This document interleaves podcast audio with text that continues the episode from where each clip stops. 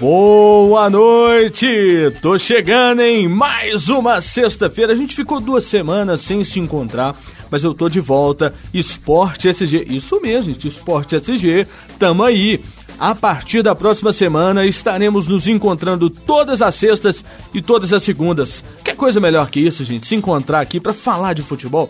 Então vamos junto, hein? Porque hoje tem assunto demais aqui no Esporte SG. O primeiro deles é a seleção brasileira que, que aplicou goleada na frente aí da Bolívia, né? A seleção boliviana ontem não viu a cor da bola e o Brasil segue na busca pela classificação para a Copa de 2018. O Cruzeiro enfrenta a Macaca amanhã na luta contra o rebaixamento e o América vai com tudo contra o Palmeiras, que é líder do Campeonato Brasileiro em Londrina. O técnico Marcelo Oliveira vê dificuldade na montagem do time do Galo. E aí, gente, a gente tem algumas ausências do time do Atlético que tem prejudicado o time do técnico Marcelo Oliveira. Marcelo Moreno no Corinthians, o ex-ídolo Celeste pode reforçar o time paulista na próxima temporada. E logo mais tem final do Campeonato Mineiro de Vôlei. Sada, Cruzeiro e Minas disputam o título. Na Fórmula 1, Nico Rosberg domina o dia de treinos nesta sexta-feira em Sakamura, Sasa, oh, Sukazura. Oi, Iago, que beleza, hein? E tem dobradinha da Mercedes. Isso tudo e muito mais aqui agora com a gente. Gente, para não começar de uma forma melhor, né? Seleção brasileira será o fim de uma era. A seleção mais ofensiva neste novo momento, enfrentando a Bolívia. Será que nós deixamos as Neymar dependência para trás? Pois é, eu sou um dos adeptos a este termo, porque a seleção brasileira até então vinha dependendo demais do seu principal atleta, que é o Neymar. Mas ontem a seleção brasileira jogou muito bem, jogou com um time muito ofensivo. O, o técnico Tite conseguiu dar um perfil, dar um, um modelo que o técnico Dunga não vinha conseguindo colocar na seleção brasileira. Um jogo importante, um jogo que é difícil, é uma seleção, é, se compararmos com a seleção brasileira, não é uma seleção tão grande quanto a seleção brasileira, mas o momento do futebol brasileiro não era tão bom antes da chegada do técnico Tite. E ontem a gente pôde ver um grande futebol por parte da nossa seleção.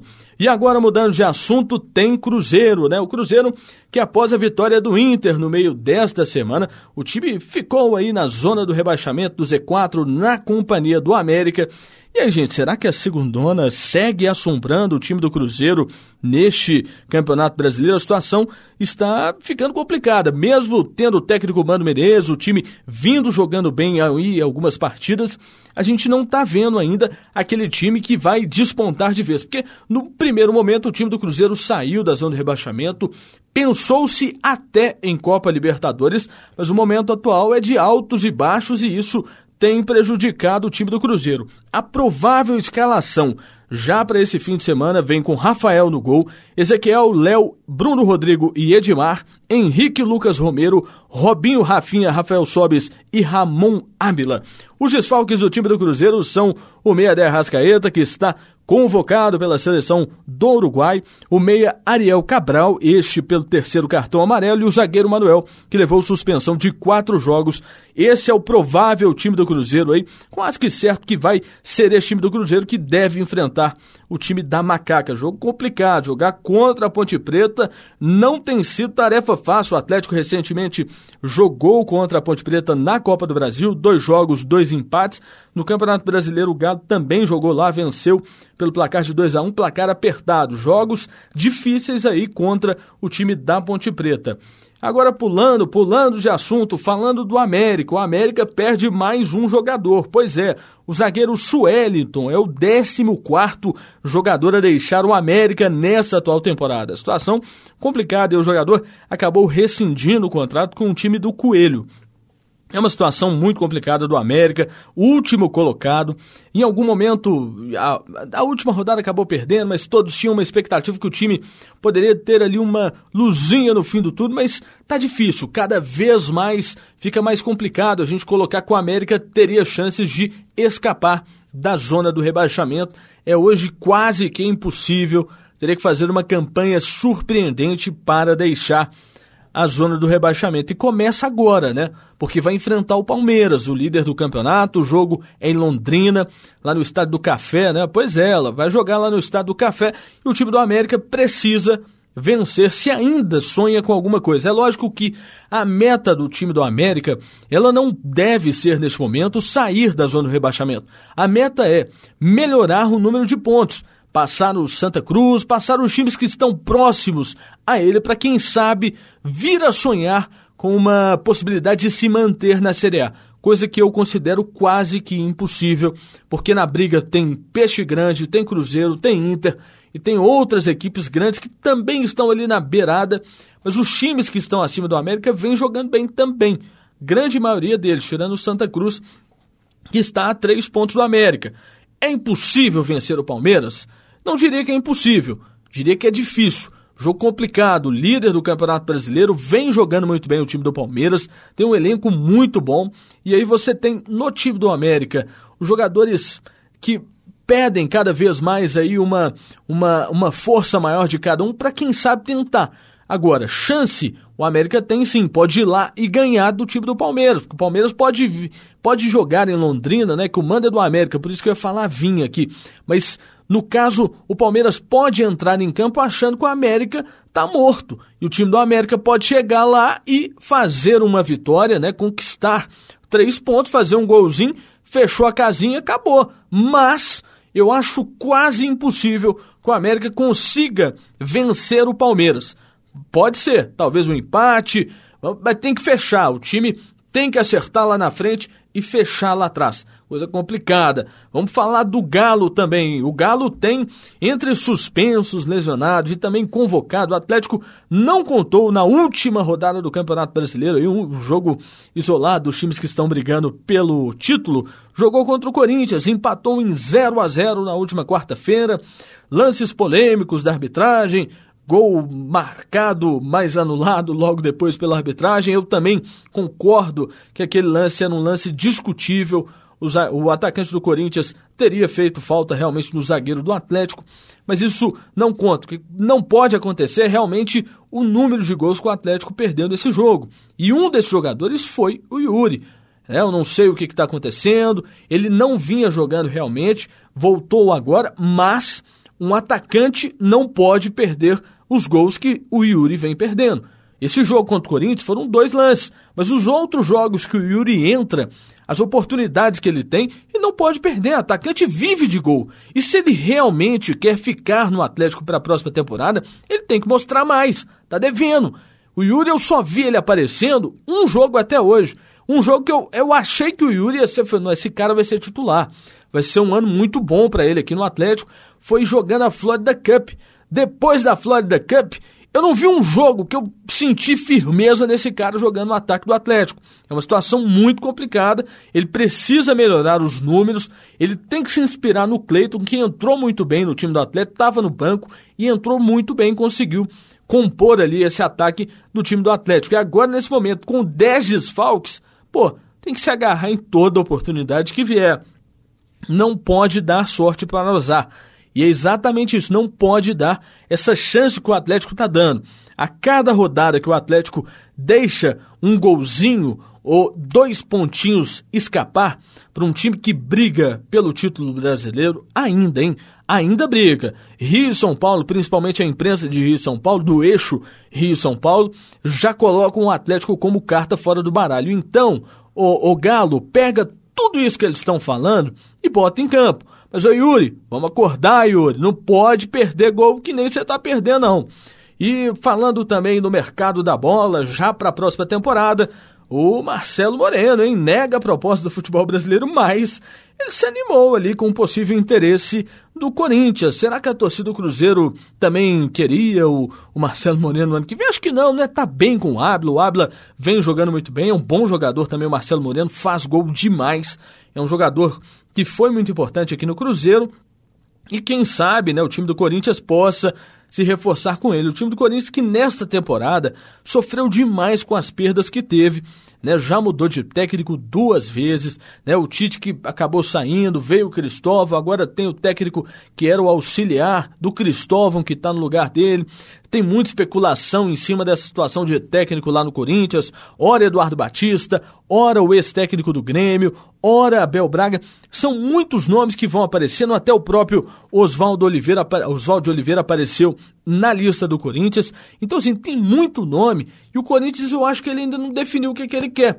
E aproveitando que a gente está falando de Corinthians, antes de eu pular para o vôlei, vou falar também dessa Libertadores, né? Mais vagas aí no Campeonato Brasileiro. Eu não sei não, gente. Eu acho que seria melhor, sabe o quê? O pessoal pegar essas vagas que estão colocando o Campeonato Brasileiro, que vai ficar um campeonato ali onde os times vão brigar, vão se matar para conseguir manter um, um time forte para chegar na Libertadores, a custe nada. Vamos pegar uma vaga dessa na Libertadores, bota na Copa Nordeste, bota uma. Faz, então faz um campeonato maior entendeu? Faz uma liga realmente do futebol brasileiro e coloca essas vagas lá, pô. Vamos, vamos valorizar o nosso futebol, entendeu? Vamos pegar essas ligas que estão nascendo, a Primeira Liga, a Copa Nordeste, a Copa Verde e vamos valorizar estas ligas. Ou então que faça a, a Copa dos Campeões do Brasil, pegando os principais campeões do ano e disputando um torneio com uma vaga direta para a Copa Libertadores. Ô, gente, que coisa melhor do que isso é valorizar o seu material, você valorizar aquilo que você tem de melhor. Para mim, esta seria a melhor escolha. Então você mantinha as quatro vagas que nós temos hoje e as outras duas vagas, você arrumava um jeito, bota o segundo lugar da Copa do Brasil e pega esses times dessas ligas e faz um torneio, pô. Faz um torneio entre todos esses times. Você vai valorizar demais a marca do futebol brasileiro. E aí outra coisa, campeonato estadual, já falei aqui minha opinião, eu realmente sou totalmente contra time grande ficar disputando campeonato estadual, porque eu acho que é, um, é, uma, é jogar dinheiro fora. Sabe, é jogar dinheiro fora, é um tempo que você fica jogando, ah, mas Campeonato Mineiro, tal, Campeonato Paulista. Cara, não vale a pena. Não vale a pena manter estes campeonatos que a gente tem mantido, que são a forma que as federações se mantêm até hoje no futebol. Então, sou a favor, sabe do quê? O Atlético, o Cruzeiro, o América, colocar time sub-20 para jogar no Mineiro. Monta o time sub-20 ou então monta uma equipe B para jogar o Campeonato Mineiro e outras competições sub-20 serem formadas para que esses times tenham estrutura. Sabe por quê? Porque é igual o Atlético que vai no ano que vem de novo para a Flórida, ele pode fazer esse tipo de torneio para uma preparação melhor do seu time. Sabe, o futebol tem sofrido muito com os estaduais. A gente está vendo a situação no Atlético, seja por lesão, seja por jogador convocado, as faltas que esses atletas fazem.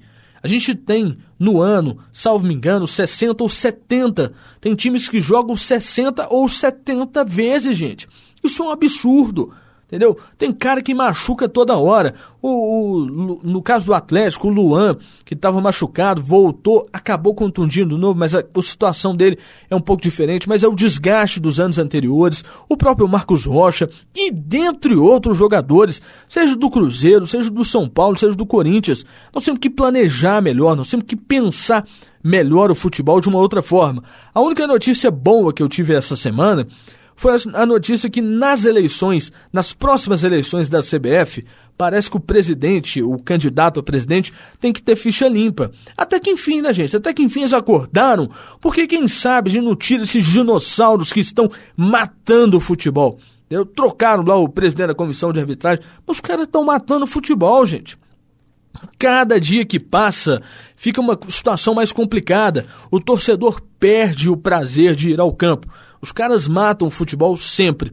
São medidas e medidas para manter o poder sempre naquele mesmo círculo. Sai Marim, entra Del Nero, sai Del Nero, entra o amigo do Del Nero. Não dá mais, gente. Não dá mais para a CBF virar balcão de negócio. Tem que profissionalizar. Tem que tornar o futebol brasileiro profissional. O mundo inteiro mudou depois da Copa do Mundo, depois dessa crise que abalou a FIFA todos os países que tiveram envolvidos, as suas federações passaram por mudanças, gente. Tá na hora de cobrar essas mudanças aqui também. Tá na hora de mudar, gente. Não dá mais para aceitar esse futebol que nem nós estamos vendo aí. Entendeu? É toda rodada. A gente tem uma reclamaçãozinha de arbitragem, uma pressãozinha aqui, outra ali, um árbitro que, que errou grotescamente para o time, chega e apita o jogo desse mesmo time, entendeu? Tem que punir, tem que melhorar essa forma que a gente está vendo o futebol brasileiro. Outra coisa, vamos mudar de assunto daqui a pouquinho, mas tem que se discutir, tem que sentar e discutir o futebol brasileiro, porque do jeito que está, não dá para continuar.